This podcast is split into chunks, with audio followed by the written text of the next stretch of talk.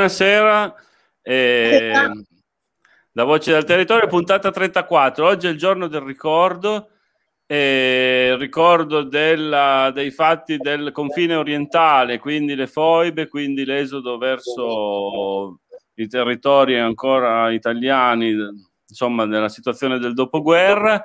Abbiamo eminenti ospiti che spiegheranno meglio di me. Do subito la voce a Sabrina per il dovuto giro di presentazioni e il primo giro di domande.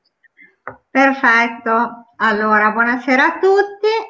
Questa sera abbiamo appunto degli illustri ospiti, come ultimamente abbiamo sempre. Abbiamo il dottor Pino De Carlini, che qui a Tortona è famoso perché è un grande storico della storia tortonese e anche non solo della storia tortonese. Poi abbiamo Claudio Gatti, abbiamo Claudio De Betto, sia Claudio, dunque, Claudio De Betto è un esule e anche Claudio Gatti è diciamo un esule di seconda generazione perché è figlio di un'esule striana. E poi abbiamo il dottor Giorgio Gatti. Quindi abbiamo già fatto un record, Sabrina, perché ab- per la prima volta abbiamo un concentrato di tre Claudio e esatto, due gatti. E due gatti. Per è già un record di per sé questa, questa esatto, puntata. Esatto. E allora Facciamo parlare subito. Pino di Carlini, no? Iniziamo da, da, Pino De Carlini, a cui voglio chiedere eh, di raccontarci un po' il momento storico eh, di quando arrivarono gli esuli qui in Italia, a Tortona, quindi del periodo post bellico, non solo a Tortona ma in Italia. Per cui io lascio la parola a Pino che ci racconterà storie, una storia sicuramente interessante. Spero di, essere, spero di, raccontare delle cose interessanti. Io vorrei fare, vorrei fare, un passo indietro perché il, ah.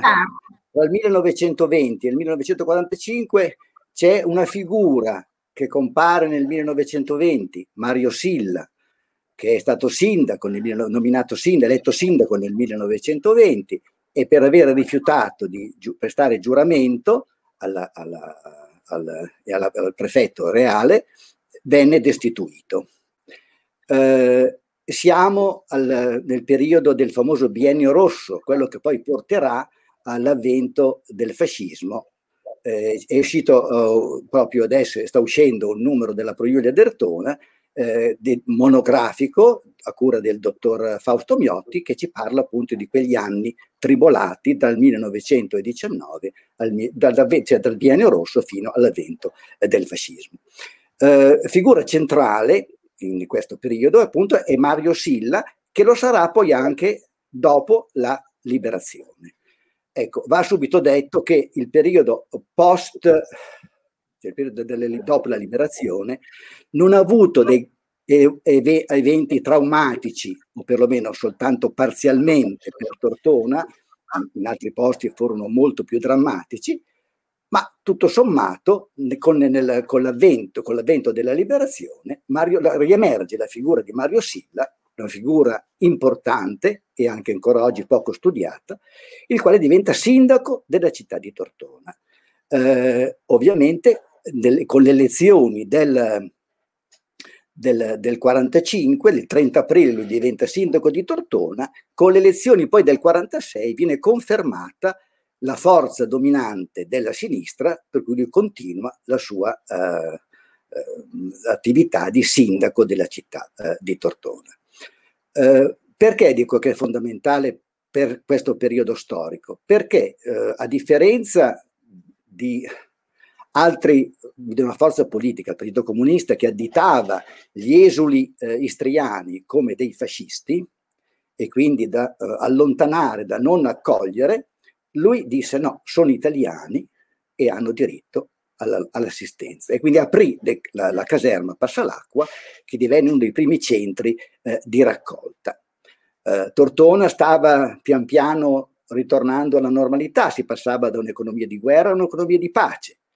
E negli anni successivi eh, molti di questi eh, diciamo, esuli, trovarono una sistemazione in Tortona, anche perché c'erano molte attività economiche. Pensiamo alla delle piane che raccoglieva soltanto, eh, soprattutto eh, maestranze femminili.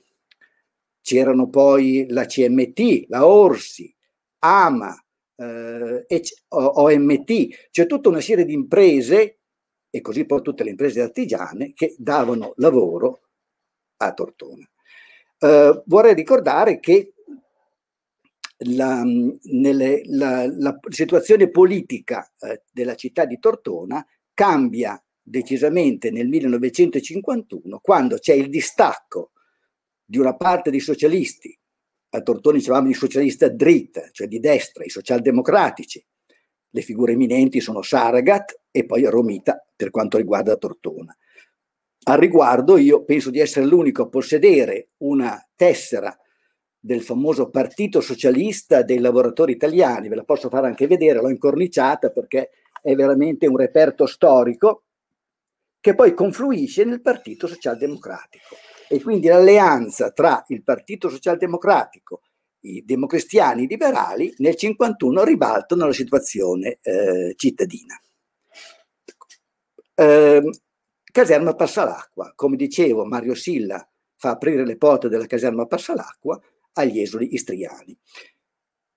Io mm, non ho un ricordo eh, ben preciso di quegli anni, veleggio verso il 74 e ero un bambino. Mm, ricordo di aver avuto dei contatti con dei compagni di scuola eh, perché ovviamente quando arrivavano a Tortona venivano poi mandati alle scuole elementari. Quindi mi pare in terza elementare abbiamo avuto un giro di compagni di scuola che erano tutti figli di esuli che alcuni poi son, erano per breve periodo si fermavano a Tortona, poi andavano via o comunque non, non erano più nella nostra, nella nostra classe.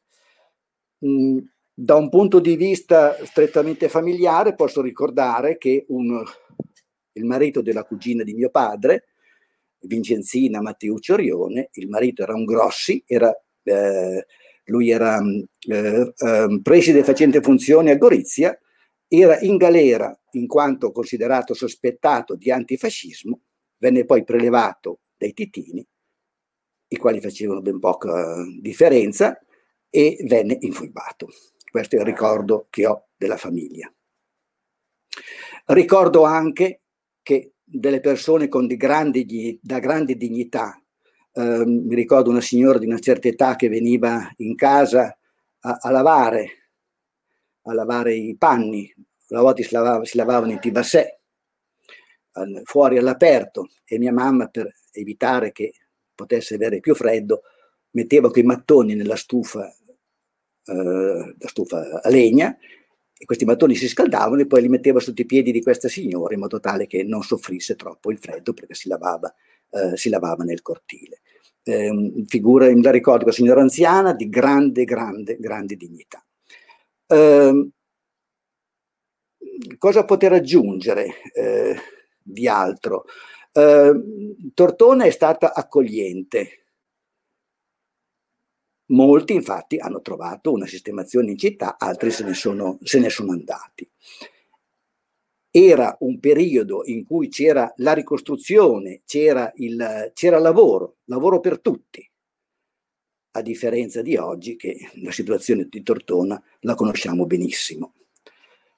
Um, cosa possiamo dire? Ecco, mm, io vorrei eh, rivalutare eh, nel mio piccolo la figura proprio di Mario Silla che ho anche conosciuto, un, un, un galantuomo, una persona che anche nel periodo del, diciamo, della resa dei conti, dopo il 25 aprile, ha cercato di moderare gli animi.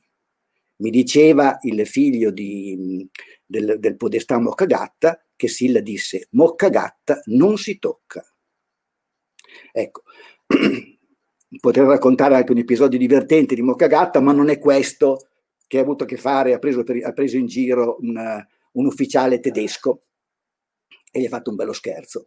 Um, ma questo non c'entra con la serata che invece è improntata tutto ad altro. Va bene, dai, allora ci teniamo la sorpresa. Ti giro subito una domanda, dopo vedremo i commenti. Mi scuso esatto. con chi ha già commentato e Però qua c'è una domanda a, la, a quale forse, cioè se non sai rispondere tu non so chi, chi ha... Sì, Rossana Schiaffino. Mia madre mi ha sempre raccontato che presso la caserma era sfollata la famosa attrice Rosanna Schiaffino, allora giovanissima, è vero? Sì, con la mamma, con la mamma. Ed erano, erano ospitate anche a pranzo al Cavallino da Sergio. Ecco. Questo sì. Poi c'è anche, un'altra, c'è anche un'altra attrice di cui adesso mi sfugge il nome, che anche lei è passata nella, alla caserma Passalacco qui a Tortona. Adesso mi sfugge il nome, abbiate pazienza. A eh, vabbè, se ti viene in mente, se no... Comincia a vintaleggia per la memoria. Eh, eh, anch'io, anch'io, nel mio piccolo, che sono molto giovane, insomma, ho conosciuto anch'io qualcuno che non, è, non era più a Tortona, ma quando gli dicevo io abito a Tortona, mi dice, ah, Tortona io ci sono passato, ci sono stato qualche tempo, certo. prima di prendere altre destinazioni, sì.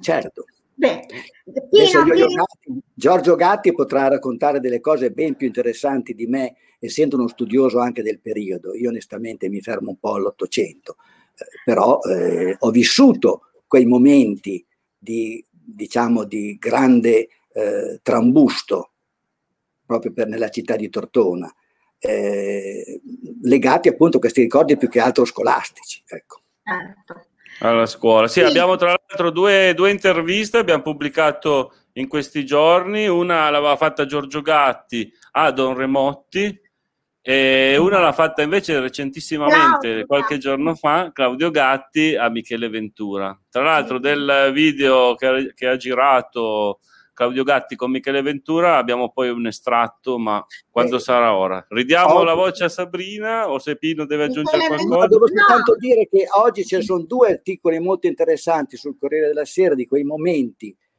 tragici che hanno vissuto gli italiani e che si è trattato praticamente di una, se vogliamo dire, pulizia etnica dettata, ah. questa, questa, questa, questa pulizia era soprattutto legata anche al fatto e qui va detto, non va nascosto, che durante il fascismo eh, ci, furono, ci fu una, una mh, politica anti, anti-slava che lasciò i segni, per cui la reazione è stata sì eccessiva. Cosa c'entravano quei poveri italiani? Possiamo ricordare anche a Tortona che nel, diciamo, nel, nella resa dei conti famiglie, chi era coinvolto in modo pesante nell'epoca della Repubblica Sociale, è riuscito a scappare. Mia mamma diceva sempre, sì, la pagara paia, cioè le fucilazioni che ci sono state erano figure del tutto secondarie, eccetto una, ma questo è un altro, un altro discorso del quale ho scritto. Dobbiamo, dobbiamo, ancora invitarlo una volta, insomma, Pino, Sabrina, perché ogni volta ci riserva, ci lascia lì con la, con la curiosità.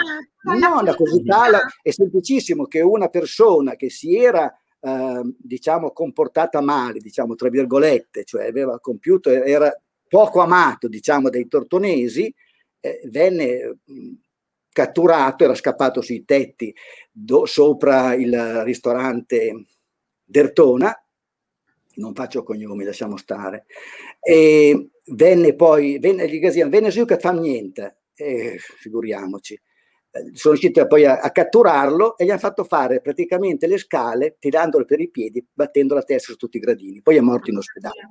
Ma è una persona che appunto aveva, mi hanno detto aveva fatto del male, cosa che gli italiani, diciamo la, la gente che è scappata, è stata mandata via dall'Istria, non aveva assolutamente fatto. Ecco. Esatto. Grazie Bene. Pino, tu racconti sempre delle cose molto interessanti. C'è anche, episodio, c'è un, anche un altro episodio legato al rapporto tra i tortonesi e gli istriani. Mm. Um, è un episodio del quale ho sentito parlare, um, cioè le ragazze istriane erano molto belle, erano belle ragazze. Non si comportava in maniera troppo educata, diciamo così. E una volta una persona, adesso bisognerebbe andare a trovare i giornali dell'epoca, venne trovato poi assassinato, appeso con le gambe, la testa in giù, in un cancello che portava, nella strada che por via Rinaldo portava al cimitero. E mi ricordo Beh, bambino, quando andavo, uh, si andava per i santi, lì io un tuo acqua là, io un massà. Ah, ah, ah, non che ai giorni nostri non si verificano più no, fatti del genere. però c'è da dire che nel clima cosa, del dopoguerra... Io chiedo a Giorgio se sa qualche cosa, se può confermare questo oppure no. Io adesso ripeto. Glielo, ah, guarda, Giorgio glielo facciamo dire dopo nel dibattito, perché dobbiamo andare avanti che il tempo è tiranno. Esatto. Dopo... Va bene, io dai, dai, dai. L'importante è...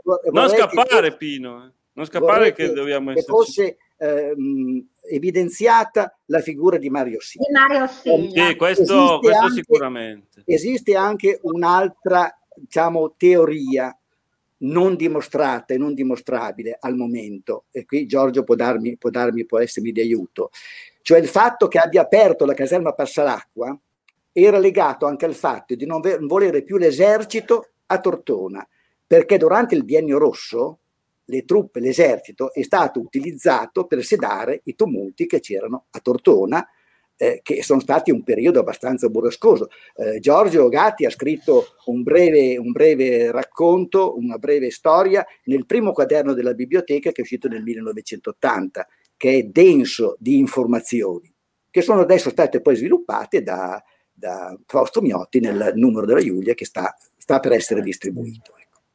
Dai, la teniamo per dopo questa domanda per Giorgio. Eh. Perché abbiamo qua la fortuna di avere abbiamo... con noi questa sera due esuli, cioè due, esatto. un esule di sicuro che è Claudio De Betto e un, eh, appunto come l'abbiamo definito è, è, esule di seconda generazione, profugo di seconda generazione che è, è Claudio Gatti. Claudio Gatti. Andiamo bene. avanti un po' con la scaletta, allora, poi sicuramente sì. è centrale il tema che, che, suggerisce Pino, è chiaro che... Però dai, andiamo avanti un po' con la scaletta. Okay, allora, allora, adesso eh, fa, interrogherò, farò una domanda a Claudio De Betto. Claudio De Betto, che anche eh, lui è un esule, esule da Pola, e appunto vorrei, Claudio, che ci raccontassi della tua esperienza di esule arrivato da Pola con eh, il piroscafo toscana, no? se non sbaglio. Sei arrivato qua in Italia subito, credo, ad aver letto a Casale per raggiungere tuo papà che era già qui e poi siete arrivati qui a Tortona nel campo appunto profughi di Corso Alessandria 62, cioè la caserma Pasta l'Acqua. Ci vuoi raccontare la tua storia? Sì, tanto ringrazio, mi sentite? Sì, sì, sì. sì. Alzi un po' la voce anche, grazie. Sì, ringrazio di questa opportunità e non, non, sono stato mai a Tortona, per la verità. E, ah. e, e quindi la, la, mia esperienza di esule è stata svolta praticamente tutta a Casale, ah, dove poi scusa, ho sbagliato. Ho, avuto, che... ho avuto tre figli e, e attualmente quattro nipoti, tutti maschi e con Tortona invece sono molto legato in, in maniera veramente eh, grande emotivamente perché mh, ho fatto per alcuni anni il responsabile de, di zona della CISL. Parlo degli anni 75-77, anni di fuoco in cui eh, eh, chiusura di fabbriche ma grandi lotte in quel periodo che quindi mi hanno legato e alla, alla città e alla, e alla gente de, della città e in cui ho avuto tanti amici che ricordo ancora con tanto affetto, tanta, tanta commozione. E in modo particolare dalla Mossi Ghisolfi, la Liebig, la Niga Calze, la Graziano, la PTP, ecco queste fabbriche che sono, mm, sono rimaste nel cuore perché è stato veramente un periodo. E quindi vi ringrazio ancora di questa opportunità. Vi dico due cose della mia famiglia e delle, quindi della nostra esperienza. Oggi, oggi ci hai dato, scusa se ti interrompo, oggi ci hai mandato sì. del materiale, quando lo devo sì, proiettare ecco, mi dici. Benissimo, per esempio una, una cosa che potremmo già subito eh, far partire la seconda diapositiva, quella del documento, se, se riesci a mandarla. No, in cui praticamente eh, vi faccio vedere come nel 46, quindi eh, parliamo del, dell'anno prima del trattato di pace, a Pola la Camera del Lavoro raccoglieva le firme dei capifamiglia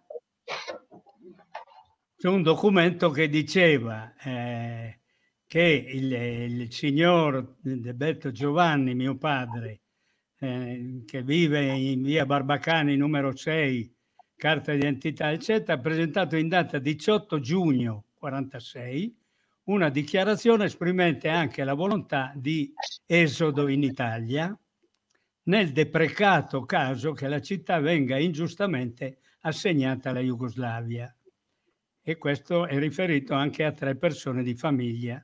E come vedete il 4 luglio siamo, se vedete in alto a destra, a 3.991 capi famiglia che a luglio, quindi l'anno prima, hanno già deciso 4.000 famiglie vuol dire di fatto almeno 15, 13-14.000 persone che eh, indicano già quale è, è, la volontà. Poi mi pare che a ottobre siano arrivate eh, qualcosa come 15.000, 14.000 famiglie che hanno firmato.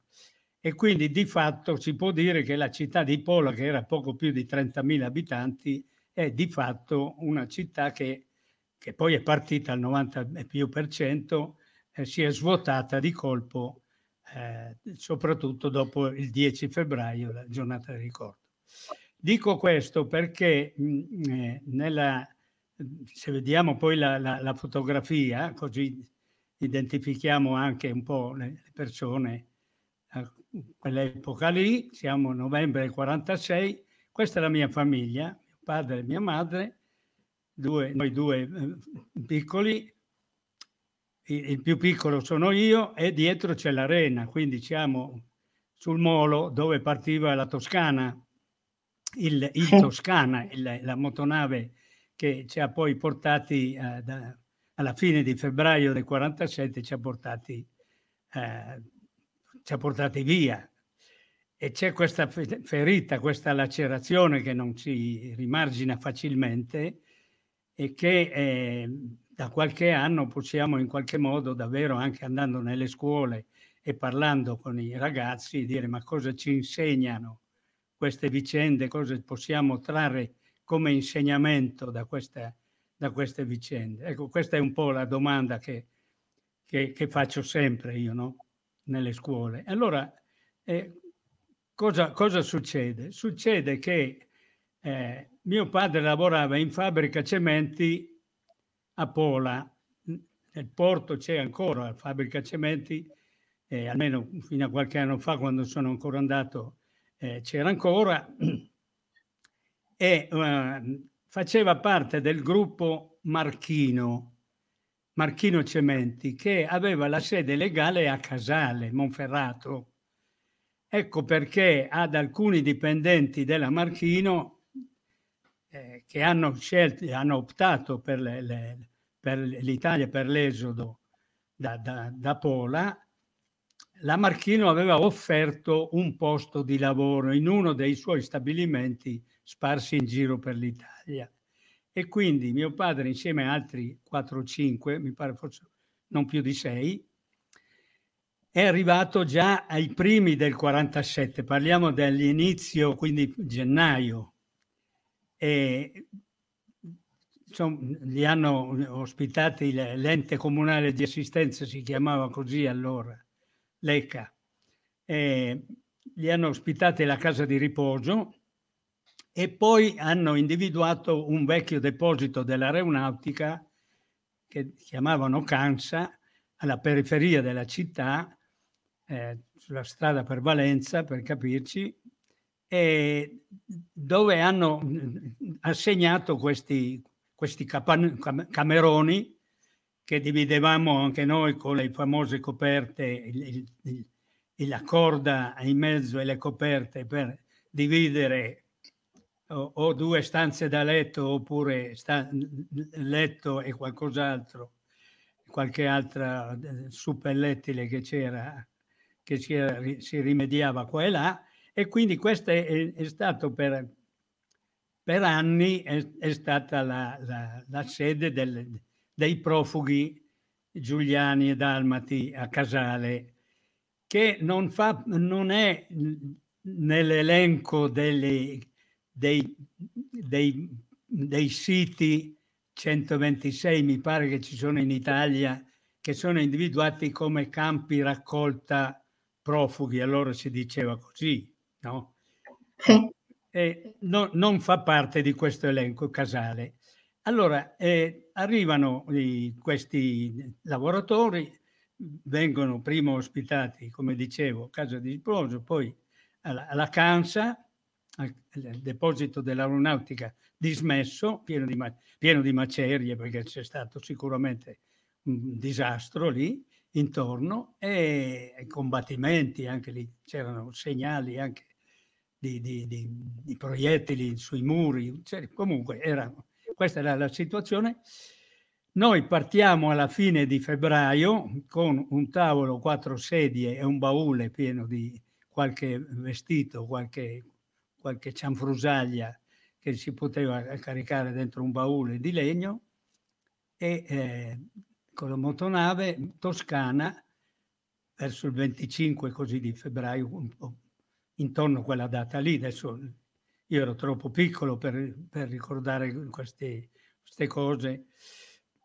E arriviamo a Venezia e da Venezia con il treno ci portano a Marina di Massa, dove rimaniamo per un certo periodo di tempo, fin quando appunto c'è stata questa sistemazione a Casale così, e poi ci ricongiungiamo con, la, con, la, con il papà a, e rimaniamo a Casale, quindi io ho frequentato le scuole e, e tutto quello che, che, che, che, è la vita. Poi mio padre lavorava in una fabbrica, fabbrica cementi a Morano sul Po, che è distante 10 km da Casale, andava la mattina in bicicletta a lavorare a Morano e così per anni abbiamo fatto questa vita. Mia madre lavorava in campagna Ecco, l'impatto con questa nuova realtà è stato drammatico,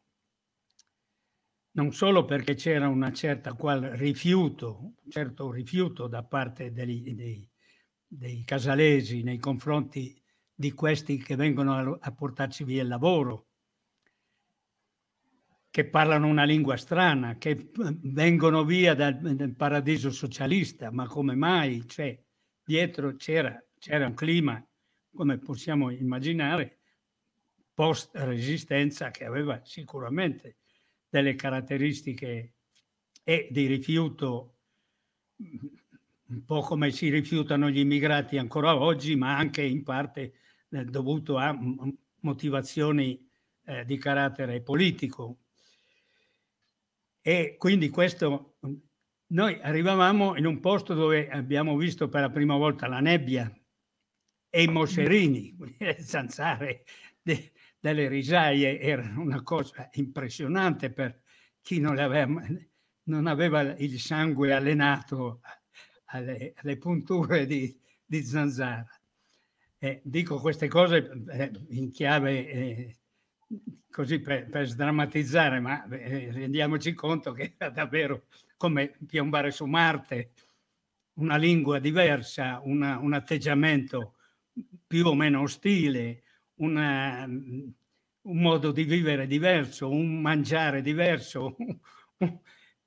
Ti parlavano magari in dialetto mentre andavi in un negozio, eh, per cui in qualche modo non capivi. Eh. Alcune parole che nel nostro dialetto hanno un certo significato, qui ne avevano un altro e magari anche pesante. Eh, che quindi in qualche modo facevi anche de- delle figure, no? Ti, ti, c'era dietro tutta questa, questa questione qua, che sì, eh, ma la cosa più grossa era, tanto che noi abbiamo pagato per tutti, come diciamo sempre, no? Perché i danni di guerra e i nostri beni abbandonati eh, sono rimasti là. Cioè, io vengo via con tavolo e quattro sedie, ma mio nonno a Dignano aveva una casa all'uscita del paese sul bivio che va verso l'interno, verso l'Istria dell'interno, dove aveva una trattoria. Quindi lui aveva oliveti, aveva vigneti, aveva campi di grano, cioè era veramente così come eh, in, in effetti la, eh, tutta la popolazione di lingua e di cultura italiana lì esprimeva la classe dirigente, i, quelli più benestanti, quelli più istruiti. È, vero questo, cioè, c'era un grosso divario, se vogliamo, di, dal punto di vista culturale, sociale, economico tra italiani e, e sloveni, croati e quindi che abitavano prevalentemente per, nell'interno dell'Istria. No? Gli italiani erano maggioranza sulla costa, tutte le, le, le città della costa e quindi chi aveva da secoli il commercio perché Venezia, la Repubblica di Venezia aveva su questo. allora, qual era però il, la cosa più grossa? Finisco brevemente per, per raccogliere questo, questo dato che secondo me è importante. La frattura da parte di, di, di, mia, di mio padre, tutti e sei i fratelli con i genitori, Possidente, mio nonno, sono venuti via con la famiglia. Da parte di mia mamma sono rimasti tutti là. Ma non solo. I fratelli di mia mamma, tutti e due, erano partigiani con Tito. Cioè, come vedete, c'era una lacerazione che non era solo perché vai via, perché rimani, che c'è stato per vent'anni e ci ha pesato sul, sul, sul cuore per vent'anni, trent'anni. Era proprio anche questa frattura che si è creata nel qualcosa che non riuscivamo a esprimere, non riuscivamo a parlare, non riuscivamo a dire. Io sono andato quando poi avevo 12-13 anni abbiamo cominciato ad andare a trovarli, gli portavamo il riso, gli portavamo la pasta perché lì era, era fame, eh? non era... Qui da noi era fame e poi piano piano ci siamo in qualche modo aggiustati, crescendo, lavorando, eccetera. Ma loro per anni e anni hanno fatto una fame veramente pesante. Ecco, questa questa è la storia della, della mia famiglia e che ringrazio. Ancora, ecco, che rimane ancora come davvero come una ferita che non si lacera, eh, perché non si può lacerare. Adesso, dopo 70 anni, però, siamo in grado di eh, ragionare, di capire le colpe e, e, i meriti. Non facciamo un film western dove ci sono i buoni da una parte e i cattivi dall'altra. Lì c'è stata una guerra che non abbiamo voluto certo noi, ma che comunque è, è stata scatenata dall'Italia fascista, è stata una guerra di aggressione, abbiamo pagato duramente anche noi, povera gente che eravamo lì, poveri o non poveri, gente che in qualche modo eh, si è venuta eh, a trovare dentro un turbine e una, un, una bufera che era centomila volte più grande di noi, che non riusciamo ancora adesso a decifrare fino in fondo. Grazie. Grazie a te Claudio De Basso, grazie. Scusami l'imprecisione del fatto che pensavo che eri qua Tortona anche tu, invece no, sei rimasto a casa.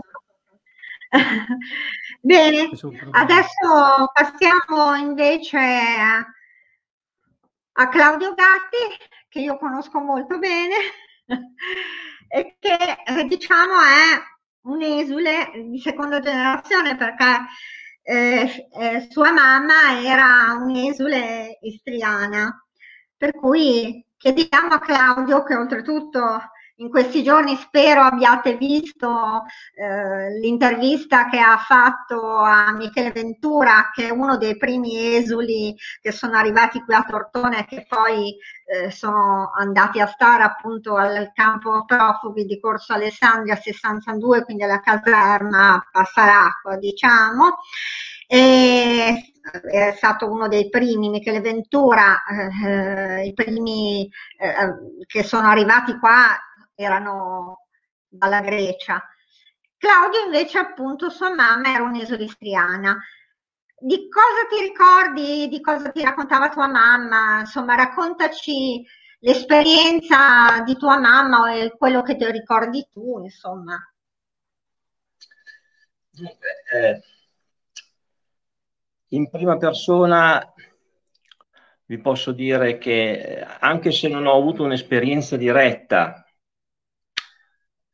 degli esuli, cioè della vita che hanno avuto eh, queste popolazioni all- all'uscita dalle loro case, di quello che mi raccontava mia mamma, eh, me lo sento me lo sento quasi mio, come se fossi abbia, come se io abbia vissuto, se avessi vissuto queste, queste cose, anche perché dai discorsi di, di mia mamma che ehm, mia mamma, dunque, mia mamma era esule dall'Istria, ha vissuto a Pirano d'Istria, è nata a Pirano d'Istria, tutti i suoi, cioè i genitori, erano da anni, anni, centinaia di anni, perché proprio italiani nati, nati in, in quella zona di Pirano, di Isola d'Istria e Montona d'Istria, nella parte più alta.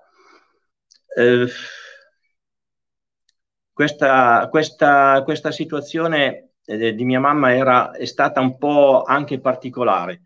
Ha vissuto, eh, ha vissuto in, in, quelle zone per, per più tempo di, di, di, altri esuli perché non, con la madre non è, non è uscita subito, non è uscita subito eh, dall'Istria, cioè non se n'è andata ha voluto credere, ha voluto credere quello che ehm, i politici vendevano in quel periodo, subito dopo i vari trattati di pace, con la speranza, essendo stata divisa in zona A e in zona B, diceva, hanno sempre avuto la speranza di, eh, di rimanere nel loro suolo, dove erano nati, cioè in Italia. Si sentivano profondamente italiani e ehm, per questo loro sono rimasti fino al 1955.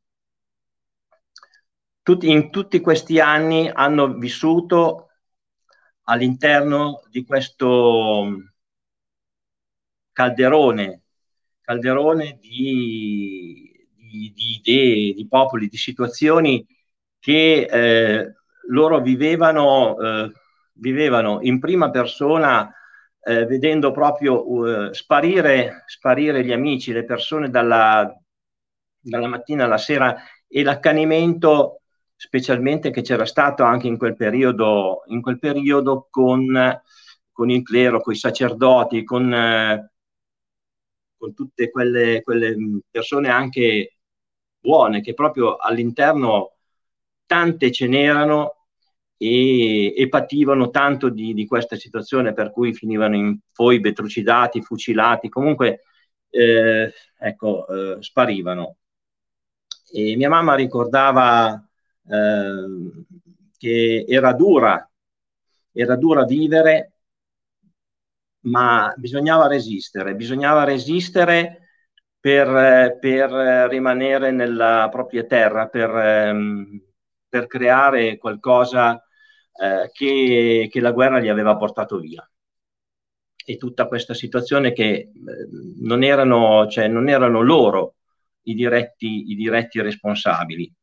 Però a un certo punto, eh, come diranno poi gli storici, eh, meglio Pino e eh, Giorgio da un punto di vista storico, questa, eh, questa storia, questa storia di liberazione eh, del territorio libero di Trieste non c'è stata, per cui loro esauste di queste, queste, esauste di questa situazione se ne sono andate, mia mamma e mia nonna, perché oramai i fratelli e i miei cugini, i miei cugini che erano tutti nati, tutti nati a, a Pirano, tra il 1939 e il 1947 ehm, erano, riusci- erano, usciti, eh, erano usciti dall'Istria e, ed avevano trovato posto mh, chi a Torino e chi a Roma.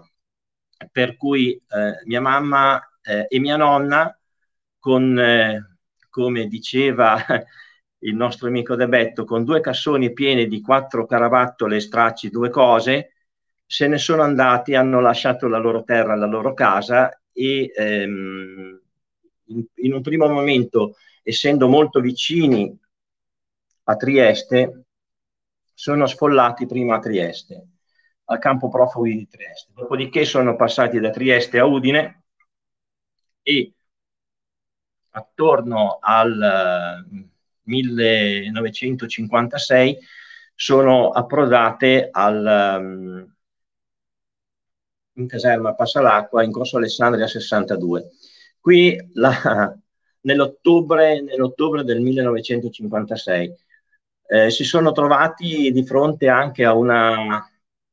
hanno scelto Tortona, hanno scelto Tortona perché altri amici che erano prima di loro dei parenti erano arrivati a Tortona e si erano accasati, per cui gli dicevano vai a Tortona perché vieni a Tortona perché a Tortona c'è il lavoro.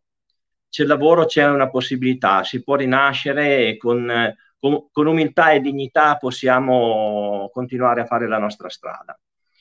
E difatti loro hanno seguito questo piuttosto che andare a Latina vicino dove era il fratello di mia mamma, sono arrivati a, a Tortona e mh, mm, queste due donne sole, sole si sono trovate in, in, una città, come diceva De Betto, in mezzo alla nebbia e ricordo che mia madre diceva ma per sei o sette mesi non hanno visto il sole. Loro erano abituati a vivere al sole, in spiaggia, eh, col mare, in, questa, in mezzo a questa nebbia dicevano ma in questa città il sole non esiste.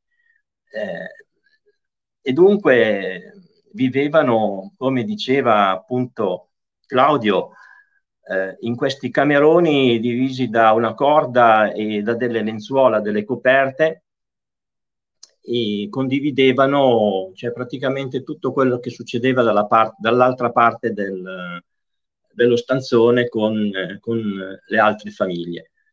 Eh, poi c'è stata, grazie diciamo, all'organizzazione della, grazie all'organizzazione che aveva costruito diciamo, eh, Monsignor Remotti, Don Remotti, i, i, vari corsi di avviamento al lavoro e specialmente il, um, il corso per Sarte che poi era eh, ricordava, mh, mm, ricordava, anche il mio amico Michele Ventura, che lui ha vissuto direttamente questa storia di, mh, mm, che avevano, era una richiesta dell'America di, di, di Sarte. Allora Don Remotti aveva appunto organizzato questo, questo corso, questo corso di taglio e cucito, in più aveva fatto arrivare delle, c'erano praticamente a Tortona delle professoresse, delle insegnanti volontarie in inglese che aiutavano queste, queste ragazze ad imparare in inglese per poter eh, poi eh, emigrare in America in, in, Australia, dove avevano già la sicurezza del lavoro, della casa e poi poter eh, praticamente eh, richiamare la famiglia eh, dove, dove loro si trovavano. Questo corso ha partecipato mia mamma e, e ehm, già lei cuciva, già era in grado di cucire, però questo corso le ha permesso poi di essere inserito in una delle sartorie di Tortona dove ha conosciuto mio padre e, e da lì eh, poi... È sposato. La, eh? ha fatto una famiglia. Ha fatto la famiglia ed è, eh, diciamo che tra il disagio una cosa e l'altra che loro eh, hanno provato, che hanno vissuto per eh, ancora per sette anni, per cui eh, anzi eh, di più, otto anni dal 1947 al 1955, eh, diciamo a Pirano, arrivando a Tortona, mh, mm, mia madre forse, eh, ecco, si è accasata, ha creato la, la, sua famiglia, per cui bisogna dire grazie a tutti. E questo è successo a tanti perché se noi guardiamo il libro eh, appunto che io adesso ho qua e vi faccio vedere quello dedicato a Corso Alessandria eh, 62, quello che è stato fatto eh, dalla Casa dei risparmi Tortona e a cui eh, uno dei, dei, degli scrittori di questo libro è Giorgio Gatti, appunto, che adesso ci racconterà un po' Giorgio Gatti, il professor Giorgio Gatti ci racconterà come è nata l'idea di questo libro, di come avete fatto a realizzarlo, di cosa si parla, cioè di cosa si parla, lo immaginiamo, lo possiamo immaginare, cioè ehm, della storia di questi esoli, infatti io che ce l'ho, lo, cioè, cioè, me l'hanno prestato, l'ho, l'ho, guardato, ho visto che oltre a parlare ci sono anche tantissime foto, anche tante foto di matrimoni che si sono fatti tra, eh, tra gli esuli. Eh, i bambini che hanno fatto la comunione, cioè è bellissimo questo libro, veramente, complimenti, eh, ma parlacene tu Giorgio, grazie. Sì, grazie Sabrina, grazie. Ma intanto eh, io ho trovato tutti gli interventi di stasera toccanti e comunque interessanti e sollevano molte, molte questioni che sarebbe bello riprendere. Nel 1996, quando è stato fatto il libro, eh, c'è stata una serie abbastanza lunga di iniziative attorno alla caserma Passalacqua e al campo profughi era 50 anni del, erano i 50 anni del campo profughi, ci furono manifestazioni, raduni e ci fu anche la pubblicazione di quel volume che fu preparata nel, nel corso di, di, più di un anno perché il lavoro cominciò mh, nel 95. Mh, ecco, uscì in coincidenza con un grande raduno degli ex inquilini del, della caserma Passalacqua, a cui parteciparono le autorità, si svolse con il patrocinio del Presidente della Repubblica, ci fu veramente un grosso sforzo celebrativo e fu un'esperienza importante per tutti, anche per la città che partecipò così, eh, che vide celebrata quella che era una specie di isola all'interno di Tortona, con, che ebbe dei rapporti anche non completamente pacificati. Prima Pino, Pino mm, il dottor De Carlini, ricordava un fatto che si era verificato oh, negli anni 50, quel famoso delitto che, che, che, di cui parlavi. Ecco, noi facemmo una, una, nel corso della preparazione del libro intervistammo anche Luigi Ciparelli. Luigi Ciparelli era un uh, poliziotto che fu per decenni il capo del corpo di guardia della caserma, perché non dimentichiamo che la caserma chiudeva i battenti a una certa ora e li apriva alla mattina successiva e la vigilanza era militare, c'era questo corpo di guardia di 5-6 poliziotti. Ciparelli fu, fu, proprio intervistato su questo fatto, su questo delitto che sarebbe successo e fu assolutamente deciso e reciso non ci fu nessun delitto, quel tipo, quel tortonese che ebbe l'avventura di eh, morire dopo una serata di ballo, eh, morì per un, probabilmente per un infarto, vabbè, mentre si era appartato per, per i fatti suoi da, da solo. e tutta l'inchiesta successiva fu uh, assolutamente eh, indirizzata verso quel tipo di, di, di, di, responso. Eppure, appunto, intorno a quel tipo di, fatto è cresciuta, come spesso succede, una specie di leggenda nera su, su quello che gli sarebbe stato su, capitato, gli sarebbe stato, avrebbe subito. Ne abbiamo raccolte parecchie versioni, tutte truci, ma ecco, nessuna di quelle versioni fu, ebbe eh, un minimo di realtà. Il gruppo di lavoro che fece il libro, che, che costituì il libro, io me lo sono scritto perché volevo proprio ricordarlo, era composto da ex inquilini e da qualche tortonese così, esperto in mostre e pubblicazioni. Il gruppo degli ex profughi fu costituito da Bruno Boniciolli, Francesco Calamia, Raffaele Rama, Alceo Riar, Ernesto e Benito Susigan, Michele e Giovan Battista Ventura. I tortonesi furono Roberto Gabatelli, Angelo Anetra, Pietro Porta e il sottoscritto. Nel gruppo naturalmente il motore più attivo fu Michelino Ventura che si è sempre distinto per la sua capacità organizzativa e la sua mh, forza trascinante. Il lavoro di ricerca, voglio ricordare il lavoro che ha fatto Ernesto Susigan, che ha continuato a fare prima, durante e dopo il libro, perché per, de, per, per successivi anni ha continuato a, a cercare dati anche a Roma. E ehm, l'attività, l'attività fotografica, per esempio, quella parte fotografica che è così importante fu di competenza di Angelo Netra, le interviste le fece quasi tutti Pietro, Pietro Porta. Mm, Roberto Gabatelli eh, fece la parte relativa alla, alla caserma, all'edificio della caserma, è una, è una parte molto bella anche perché si riuscì a eh, determinare con una specie di, cart- di cartina eh, chi dormiva dove e quanti erano a, a, a i residenti. Come, dice, come di, disse Don Remotti nel, in un'intervista, lì passarono circa 25.000 persone.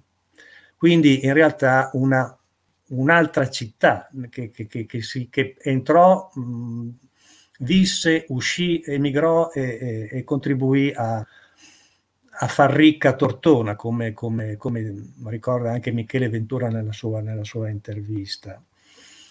A me spiace che il libro sia, il libro ha avuto due edizioni, ha vinto anche qualche, qualche premio, vabbè, insomma, di tipo locale. Purtroppo non è più reperibile, cioè neanche sul mercato antiquario, ne, è, ne passa una copia qualche settimana fa, è stata subito bruciata via e non si riesce, tranne vabbè, eh, i collezionisti e le biblioteche che ne possono disporre, ma eh, è difficile avvicinarsi, anche perché comunque alcune delle questioni che sono state esposte stasera, soprattutto quelle rispetto all'esodo, ai motivi dell'esodo, in qualche modo vengono, vengono perlomeno accennate, sempre con la voce delle, dei testimoni, no? sempre con la voce di chi quelle quelle vicende le ha, le ha subite. Quindi non è un libro di eh, storia, è un libro di documentazione, no? documenta un punto di vista, il punto di vista di chi da quella zona si è, si è, si è allontanato. Ebbe questo libro anche parecchie recensioni sulla stampa nazionale, con una in particolare che quando la, la, la leggemmo rimanemmo più che sorpresi, perché era di un tenore che non, non pensavamo neppure di meritare. E la fece Ando Gilardi, cioè uno dei più importanti storici della fotografia in Italia, che scrisse sul progresso fotografico una frase del genere. Quando di Henri Cartier-Bresson, fra cento anni, nessuno avrà più memoria, questi libri saranno recuperati e, e studiati meglio che nel tempo immediato della loro edizione. Questo accadrà, eccetera, eccetera. Ed è vabbè, Ando Gilardi era un genio della fotografia, probabilmente era anche un po' un avventuroso, perché come, è un giudizio che insomma con, contrapporre eh, Tortona ehm, Corso Alessandria 62 a Cartier-Bresson ci sembra veramente un po', un po' grossa. Comunque a me fece sicuramente molto piacere. Eh, di più non so, di, non so cosa dire, ecco, mi stavo chiedendo chi fosse l'attrice, oltre alla Schiaffino che è passata in caserma, pro, potrebbe essere Lauro Antonelli, perché Lauro Antonelli è di Pola, se non mi sbaglio. Eh, hai ragione. Datela, datela eh, il microfono a Pino. È Pino. È Pino. La, la Lualdi. Lualdi. Lualdi. Lualdi. Antonella Lualdi? Mi pare, non vorrei dire una stupidità. Potrebbe essere. Vabbè, comunque le, le istriane sono, tut, sono molto belle, se bisogna dire la verità. Era un... Sabrina, confermi? Anche la mamma di Paolo, che era istriana, era una bellissima donna. No, una battuta, allora da Giorgio Gatti una battuta su Mario Silla, tra l'altro eh, siamo indietro anche con i commenti Sabrina, ne... poi, poi li... dobbiamo assolutamente farli vedere. Abbiamo qua il commento della nipote di, di Mario Silla che ringrazia Pino, vai, vai Sabrina, leggi. Grazie Pino per aver ricordato mio nonno Mario come un galantuomo. E grazie a Ivana Boldrin per avermi avvisato. Eh, che Ivana Boldrin era il commento prima dai, facciamo un po' di commenti, vai, vai. Ciao a tutti, ancora una volta una diretta interessante. Un saluto a Pine e Claudio Gatti e vorrei salutare anche eh, Maria Teresa Maria di Mario Silla che sta guardando la trasmissione. Grazie a Maria Teresa Silla e anche a Ivana un bacio. Vale Rosso, buonasera.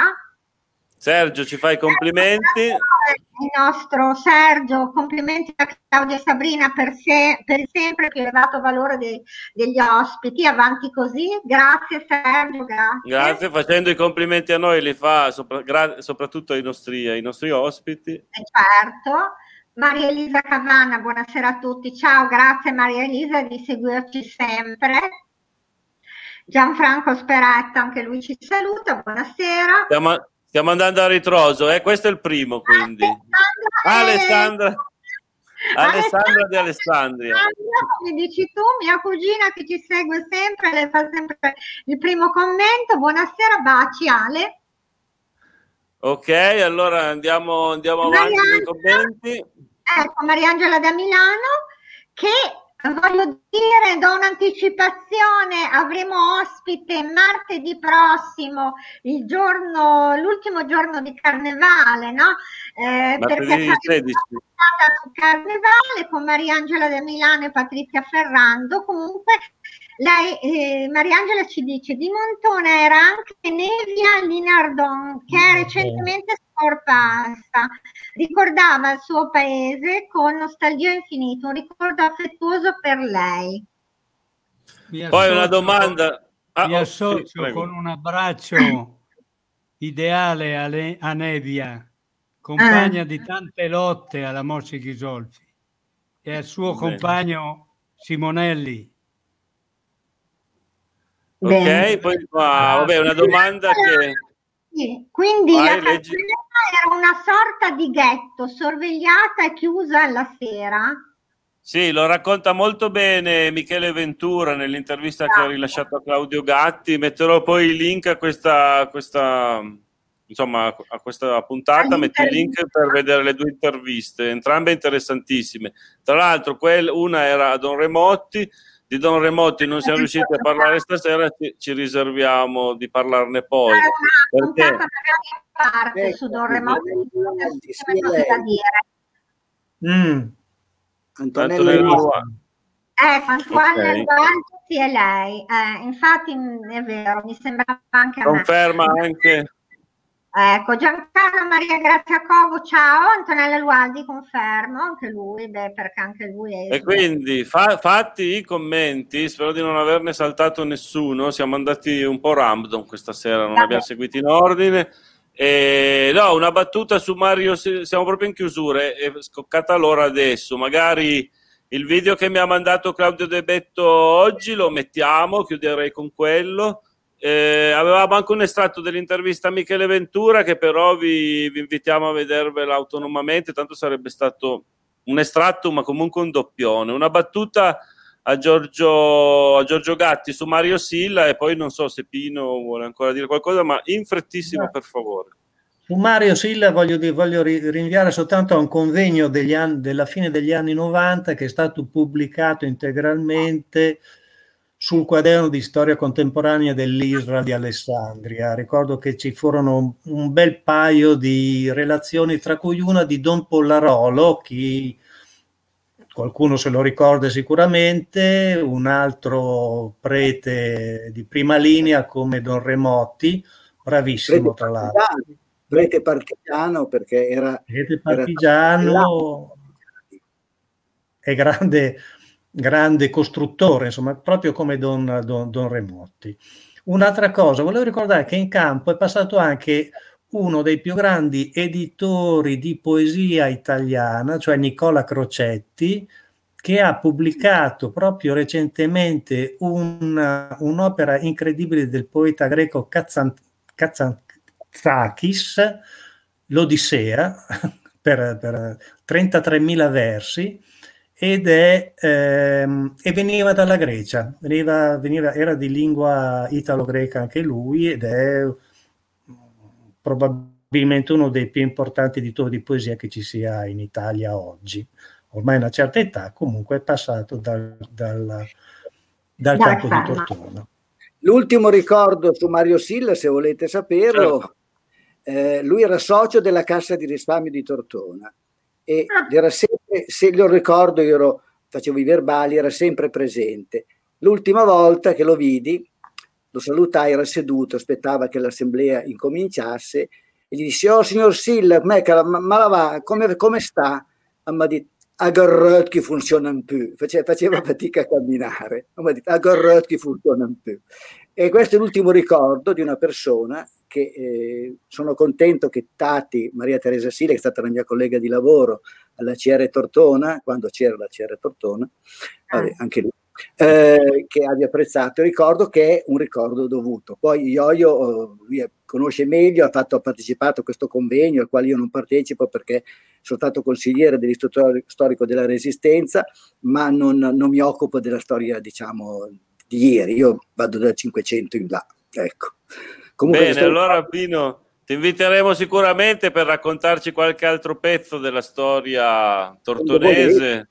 Se trovate l'argomento lo troviamo. Certo, certo, lo troviamo. Ce ne sarebbe, non, non stiamo qua a dirne perché sono veramente tanti gli argomenti su cui ti, abbia, ti ho sentito ah, io, io ti abbiamo sentito cosa, dibattere. La cosa che mi preme dire è che ci stanno bombardando tutti i giorni con le notizie su chi è, quanti sono i ricoveri, quanti sono i morti di Covid, e mi viene in mente cosa è successo un secolo fa, nel 1918, quando i morti sono stati 50 milioni, Tortona ha avuto circa 300 morti per la cosa e la gente moriva la spagnola.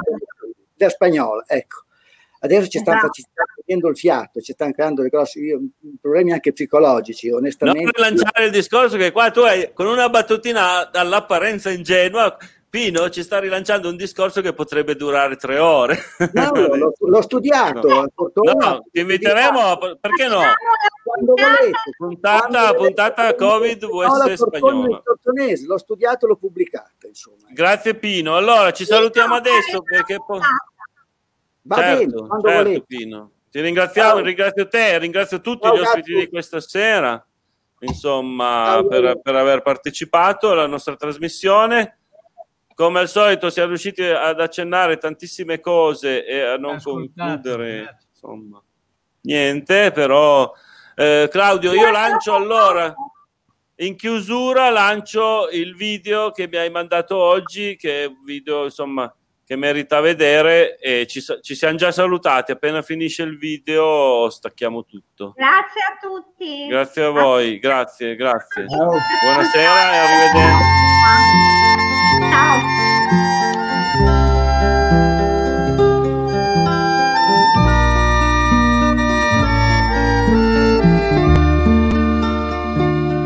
Da quella volta non l'ho rivista più.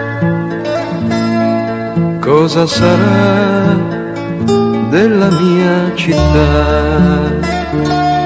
Ho visto il mondo e mi domando se sarei lo stesso se fossi ancora là. Non so perché stasera penso a te, strada fiorita della gioventù, come vorrei essere un albero che sa dove nasce e dove morirà.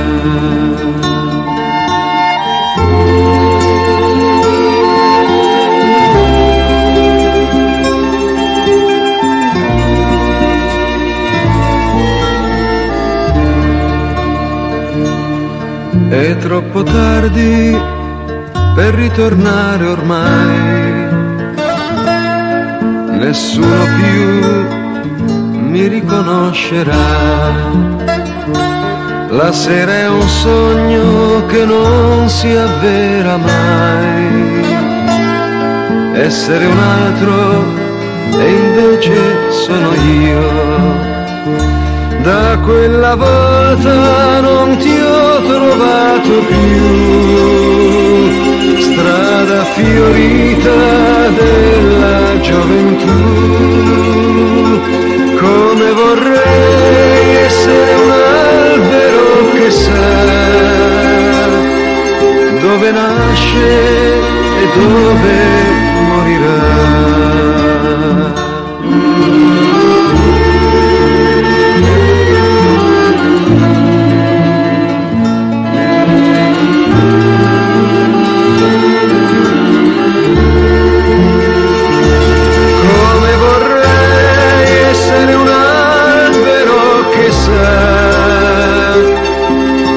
dove nasce e dove morirà.